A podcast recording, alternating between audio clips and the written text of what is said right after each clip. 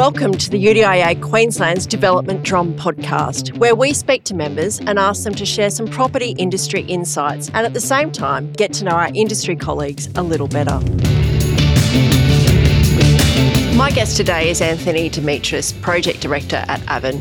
Anthony has more than 15 years' experience on large scale property developments, both nationally and internationally. Anthony's ability to quickly translate complex development or acquisition issues into financial options and outcomes led to his appointment as Development Manager for Avid Property Group's $3 billion Harmony residential project on the Sunshine Coast. Anthony played an integral role in negotiations with key stakeholders, including local and state governments, and helped successfully negotiate the Palmview Infrastructure Agreement, enabling the go ahead of the project with master plan approval. Anthony now leads Avid's Queensland development team. Outside of work, Anthony follows the NBA and is a die-hard Michael Jordan fan. He makes his home with his wife, daughter, and a purebred Labradoodle, with a new addition to the family due shortly. I also have it on good authority that if he wasn't producing exceptional developments, he would be a music producer. Thanks for joining us on the development drum, Anthony. Thanks for having me, Kirsty. Do need to go into a bit of detail around the Labradoodle, but I'll tell you why in a Sure, second. sure. But um, sounds like a good addition to the family. Yeah, she's a beautiful dog. It's actually a cobber dog. A cobber dog. A cobber dog, which is actually a purebred breed in itself, but it is a Right. purebred Labradoodle. Uh, Right. they're bred for their genetic qualities to be great assistance dogs. Okay. Um, and is she? she helps. My wife's a lawyer um, and has her own mediation and law firm, and has a lot of trauma informed clients. So okay, she uses fantastic. our puppy dog t- to help in the office, um, Excellent. which is well received, particularly with families. Yes. Um, but but at home, she's just a beautiful dog. Yes, I've got two Groodles. Yeah, nice. And I can say that they are absolutely no help, more hindrance. Maybe we need to pivot to a, a cobber dog. a cobber dog, yeah. Yeah, Great okay. dogs. Right. And tax deduction? Ah, yes. Yeah, is well done. Very smart. Got a little uniform for it. Yeah. Excellent. There's something in that. Now, Anthony, you have a strong background in finance. How do you apply that to your current role? Yeah, I do have a, a reasonably strong finance background. Look, I think it applies every day in everything I do. If I could probably compartmentalize into two areas, the first one's really in understanding how development decisions translate into commercial outcomes, Yeah. and and obviously whether or not you're a not for profit or a traditional sort of commercially based development or property firm, there's always some kind of KPI around finance. So to understand how that translates is, I think, is a really important skill to have. Mm. The other way for me in my current role is Avid's owned by a funds management business, which means we have some incredibly intelligent, quite scarily intelligent um, private equity professionals who are our shareholders and directors. And um, being able to speak their lingo is quite helpful. Yes, I imagine. And you did have a background in investment banking prior to development. So, what made that change for you? What made you make that leap? Yeah, look, my background isn't, I guess, traditional in a, in a property sense, but I think what I'm seeing these days is that there's less traditional sort of uh, means of people getting to where they ultimately end up. I started as a investment compliance and risk analyst for a hedge fund Wow. while I was studying postgrad and you know, I was straight out of university studying my master's and didn't have a clue about anything, um, but uh, had aspirations to be an investment banker and sort of cut my teeth in that compliance world, which I think gave me Yes, a really strong governance and risk Yes. analytic background. Yes. More so than understanding what it was we were actually investing in at the time because Yeah. it was really quite complex stuff. But I think um, from there, property's always been in my blood. My dad owned a bunch of real estate agencies down along the far Okay. uh, New South Wales coast, from sort of um, Pottsville down to um, or up to Tweed Heads. Yeah. I was always in and about real estate agencies, and, Yes. and then he started dipping his toe in a couple of little developments around the place. And in summer, I'd be down watering the turf on a duplex that he's just built somewhere, and I just really, really enjoyed it. And as I kind of progressed through my first job, and I completed my masters, and I thought, well, now I want to move on. So it's for me, it was either Macquarie Bank or Goldman Sachs. Yes. And they were the two that I was really keen to try and navigate my way into. And I was lucky to land a role in Macquarie, which actually started working with the real estate investment banking team, but in their residential arm. So back then it was called. There was the Urban Pacific and Medallists. Oh, of course, so yes. yeah, they were the groups that I, although at the bank level, was kind of working through and Yeah. did a bit of acquisitions there. And then, you know, the GFC came rolling Mm. around and they tapped me on the shoulder and said, Oh, we think you should maybe become a transaction manager instead, which was kind of them to do because the flow on of what happened after that wasn't overly pretty. Hmm. Uh, but yeah, then I started to do a lot of transaction management work, which is a really interesting role because it was again, it was almost that intermediary between the development team and the boards. Yeah. So I was able to go and understand what was happening on the sites, but then I had to go sit in JV PCGs and the Mm. like to in, in order to kind of translate what was happening to. So I think that's where I really sort of learnt how to understand um, development, and then from there, I think I just kind of progressed working on a few projects here and internationally and but then interestingly then I went from there to Deloitte doing pure mergers and acquisitions Yeah, and, and sort of stepped back out of the property industry for Yes. a couple of years uh, and then ultimately joined then Investa now Avid Yes. Property Group almost 10 years ago. Is that right? Yeah. So 10 years ago, Yeah, it's been a pretty fun journey to be honest. Yes. It's, yeah, it's a fabulous company. So I imagine. And it, you would have seen tremendous growth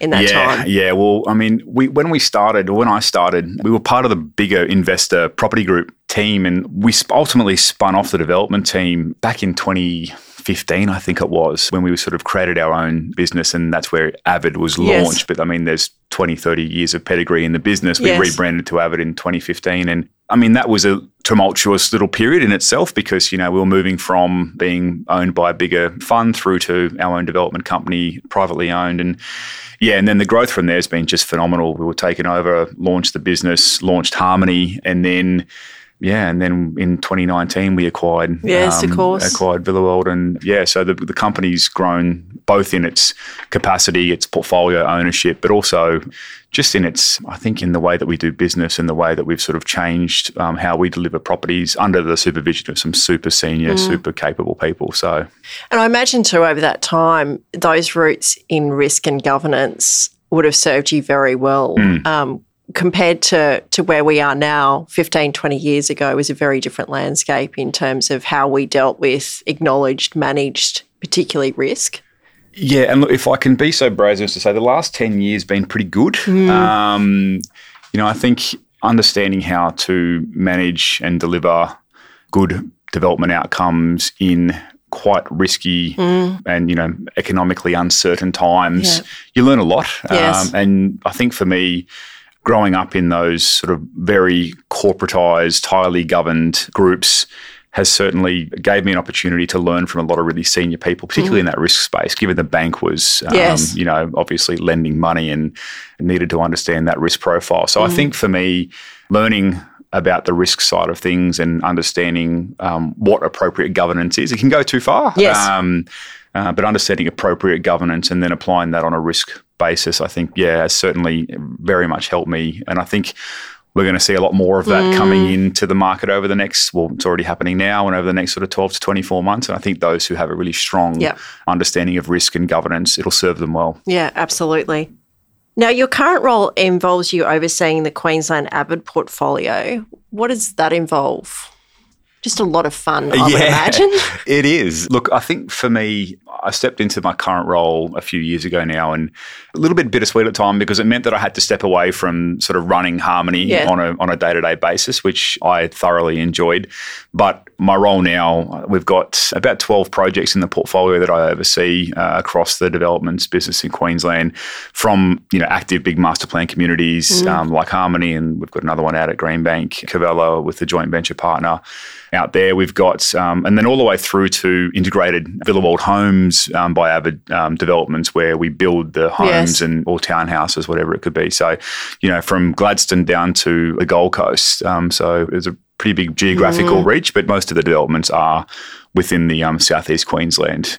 And you would have seen some challenges in the last two years in particular in terms of construction costs and skills and trade, particularly given the the building side of the business. Yeah, definitely. The residential construction industry really felt it first. I think it's no secret. We were seeing cost pressures from sort of 12, 15 months ago, and you know, our build team were sort of communicating mm-hmm. and the cost increases. It got to a point whereby, you know, you suppliers wouldn't hold a quote for more than an hour unless you prepaid, whereas previously they were 90 day terms. Yes. And it just sort of turned on its head within probably a month, it felt like. Yeah. And those headwinds really stayed for a long time and they're, they're starting to dissipate. We're starting to see a little bit of competitiveness come back into pricing Yes. on the domestic build space. Certainly in the civil space, that lagged by probably Mm. six to nine months, but sort of from maybe six months ago, the civil contracting space has really started to see those cost increases flow through as Yeah. well. But not only cost increases, also um, time delays on procurement. Yes. And that's really hurting programs and obviously throw the weather into it, which has been Yeah. pretty unkind to a lot of people over a lot of geographical area over the last sort of 12 months. It's been a bloody hard. It has been Yeah. a really challenging time. And, and to me, it's been fascinating from my perspective, but incredibly challenging. I'm imagining walking in someone like your shoes, where the removal of one particular contractor, we're talking about retaining walls, when if one particular contractor decides it's too hot and they're going to come out of the market for a little while, that can disrupt the ability to be able to get a quote, tender. yeah, well, that's exactly what build. happened. Yes. yeah, and um, so you go from having maybe three, what we would call, I guess, top tier Yeah. retaining wall contractors. You take that from three to two, particularly in a corridor out in sort of the western corridor near um, in Brisbane, Ipswich, uh, so Ipswich, Greenbank area, where there is a lot of topography in the land, and almost every development has benched and retained lots. It puts a lot of pressure on your civil contractor to find alternates. So you know, you are then taking risks on mid-tier contractors in the hope that that works out. We've been really lucky with the contractors that we've, or that our civil contractors have worked with and continue to work with. But yeah, it's a real challenge. Yeah, absolutely. Now, you were part of the Avid team during the merger with Villa World. What observations and lessons did you learn from that process? I was uh, part of the team. So I sat on the deal team for Avid, part of the project due diligence um, group. From a process perspective, I guess being an M&A advisor in a prior life, I think I had a good understanding of what the process should look like. Yes. Um, And did it play out like that? Oh no, not No. really. It never does. Uh, I think that's part of the one. Like one of the observations I think for me is preparation and planning is key. Um, Yes. buying an asset is very different to buying a company. Yeah. Uh, so I'm sure a lot of um, the listeners um, have probably worked on with the CapTrans team buying assets, Yes. uh, and that's always good fun. And you, you know, if you're lucky enough, you might get a little due diligence period, and you go away and do all your research. When you're buying a company, the real estate is one component of the transaction, and then you've got obviously the legal, the IT, the people, the tax. Yeah. It's quite a complex, and you're not typically given that much longer to buy a company than you are to buy a single asset. So Yeah. I think when Avid acquired Villa World back in 2019, there's 27 assets in that portfolio, the most of which were in Queensland at Yes. the time. And I think the due diligence timeframe on that was around about eight weeks Wow. uh, of formal due diligence Yes. um, to buy 27 assets Yes. um, in a company that was nearly half a billion dollars. So it was a good, fun process. It's hard and fast. Yes. Um, a lot of people say, you know, it's not a sprint, it's a marathon. No, it's a eight week sprint. You've Mm. really got to strap yourself in and be prepared to do the hard yards. Um, And I imagine that transaction obviously happens, and then the real fun Hmm. must begin in terms of integrating those two companies with, I imagine, different IT systems, different culture, different type of assets. Yeah, look, the integration piece is never easy. If you were to read sort of the literature on how you should integrate, there is typically a couple of ways in which you can do it. The way we went down was a really sort of being open and inquisitive and try and take the best of both businesses. And I think we did that. It's hard work. Yeah, absolutely. Hmm. Um, and I think just geographically as well, in this specific acquisition, head office was Broadbeach. So Yes, there was 80 odd people down there that you know um, my current manager Bruce Harper and I had to sort of go and sit in and and it was hard because inevitably there are some people who you know embrace it uh, Mm. and get on board and they're the ones who ultimately do really well some people don't like the change and ultimately make a decision that's best for them and that's fine and there are others that are sort of just impartial and just happy to be there and do their job Yeah. um, but yeah uh, I think what you find is until you actually get the keys you're not sure what you're going to get, I guess, from a culture perspective. And um, even though on paper we were very similar businesses, we were quite different. So, Yes. um, but look, I think, you know, from all accounts, the acquisition on Avid's part is highly successful. We love the assets that we've got. We've got some fabulous people join the team. So, yeah, I think all in all, and doing the strategic M&A deals is something that we are, we're interested in to, doing. and, yeah. you know, it's a good way to pick up a number of a portfolio of assets with going concerns. So. Yeah. Now, I, I imagine asking you which is your favourite project is people would liken to asking you who's your favourite Yeah. child. It's really easy when you're sort of a parent of only one, which I am, so I can always answer that question. But Harmony undoubtedly would hold a very important part of. Yeah, it, look, it does. And I think if you ask anyone in our team, they will just assume that Harmony's my favourite. Look, it's it definitely holds a strong place in my heart. Yep. I've been working on that project with Bruce Harper, our state GM here, for 10 years since I've been yeah. here. When I started, there was a planning scheme and an infrastructure agreement that had been signed up by Bruce's predecessors in 2010. I joined in 2012. I think Bruce joined in 2011. And it was quickly kind of determined that it was completely commercially unviable. Yes, so we had okay. to go back and renegotiate. So I think Bruce saw some skill set that I had to be able to navigate the commerce yes. of these complex contracts and agreements. And we went back and sort of smashed it out for another three years, trying yeah. to renegotiate to finally get it. So I think for me, being involved in the I guess the very early infrastructure agreement negotiations or renegotiations and the planning scheme negotiations and then actually setting up the project and the vision. It's hard not to be emotionally connected. And then um, they threw me the keys and said, Can you go launch it back in 2015, 16? Okay. So moved the family up to Sunshine Coast and off we went. So, yeah.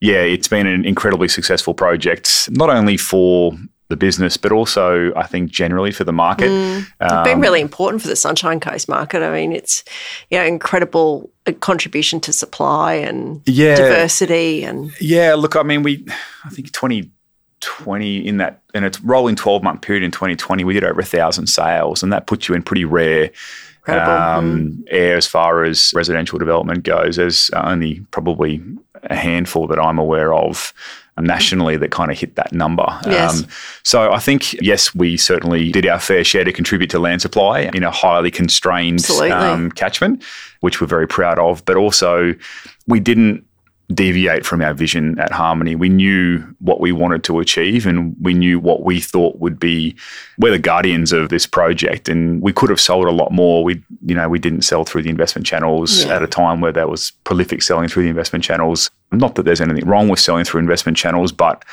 when you're establishing a project of that scale, you need to make sure that it presents beautifully. And yes. I think one of the things that I'm really proud of what we do at Avid generally, not just at Harmony, but often in a lot of projects you drive down the main boulevard and it looks beautiful and that's mm. you can mm. see if you heat map where the money's spent you can tell yep. but for us we want to make sure that you drive into any of the local access streets and they still look beautiful yes. and it's lush landscaping and it's well presented and the covenants are actually managed properly and yeah. for us we take a lot of pride in knowing that you can drive into any of the streets around harmony or Covella or um, even our townhouse projects for that matter and it's not obvious that someone has invested more time, energy, or money in this street over yes. somewhere else. Yeah. Um, and that's something that I think we really focused on. And the vision for Harmony at the time, um, we really haven't deviated. And that's one of the things that I think I'm most proud of. I was going to ask you that. When will you walk away from Harmony? What will you look back on and think, yeah, gee, that was a really important decision? And yeah, I think we spent a lot of time early in trying to set up the project, not just from a planning and urban design perspective, which we did, and I'm yes. really, really proud about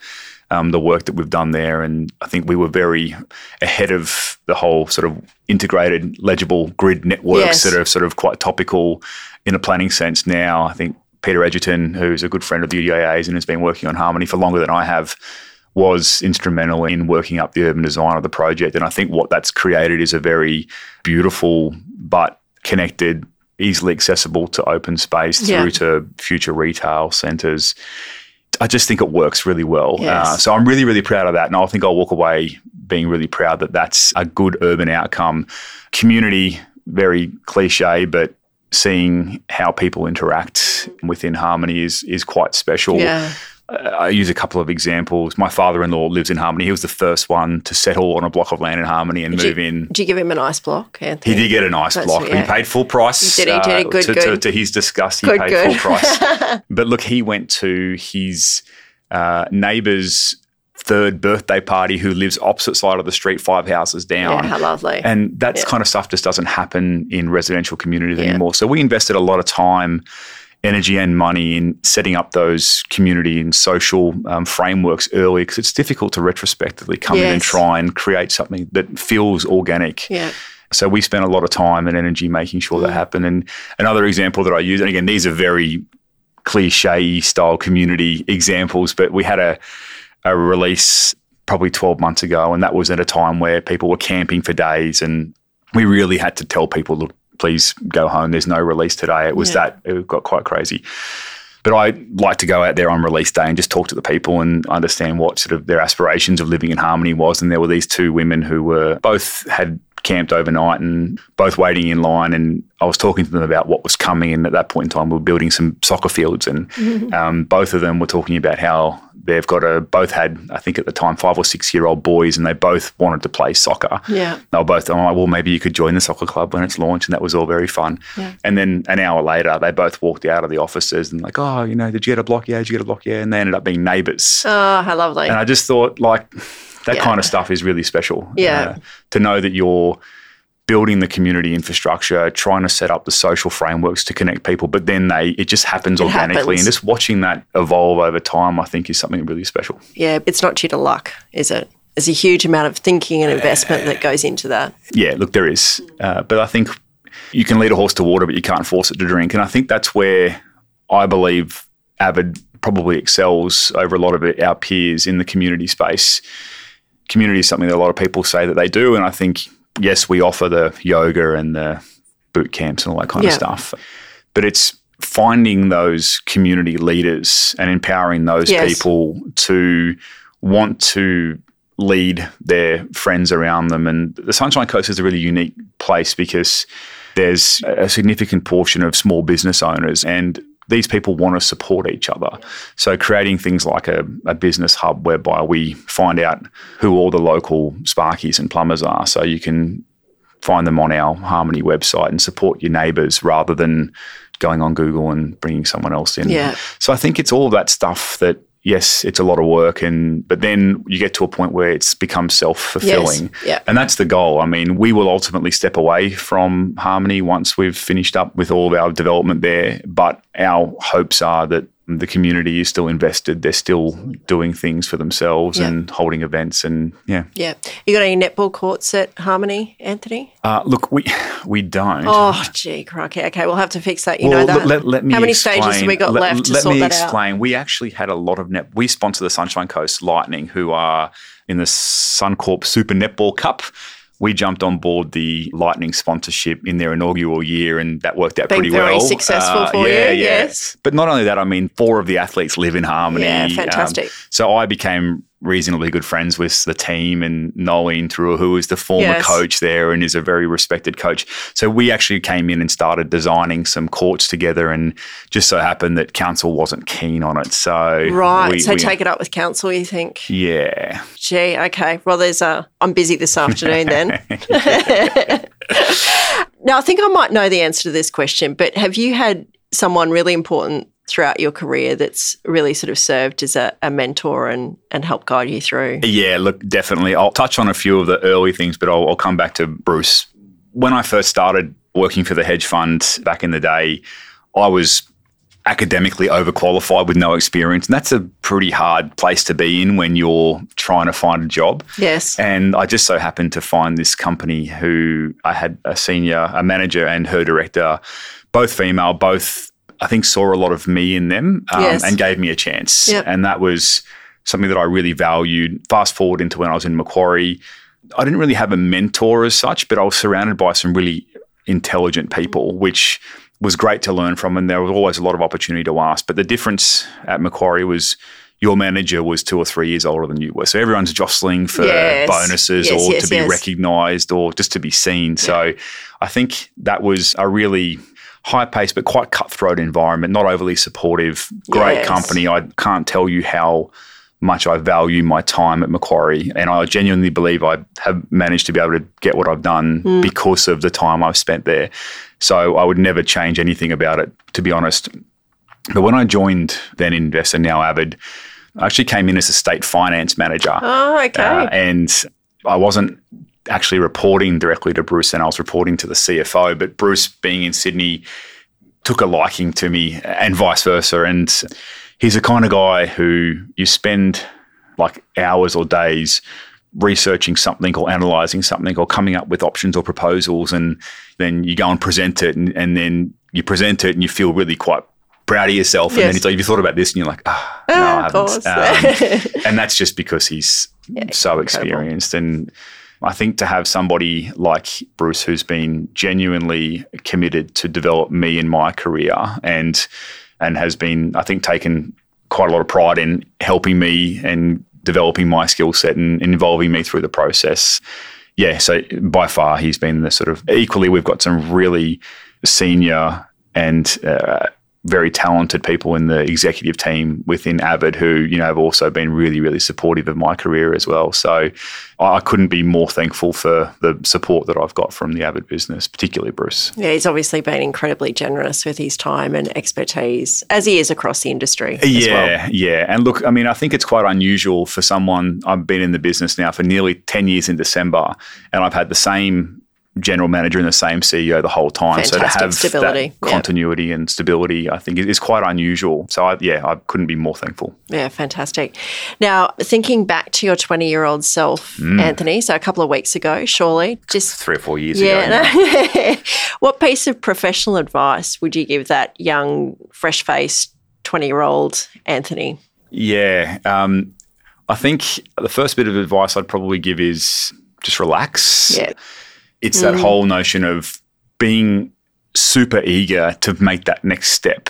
I was never settled. I was Yes, never I was okay. never okay to be doing what I was doing. I was always focused on where to go next. Yeah. And and I think as a result of that, I probably gave me a lot of drive to work quite hard.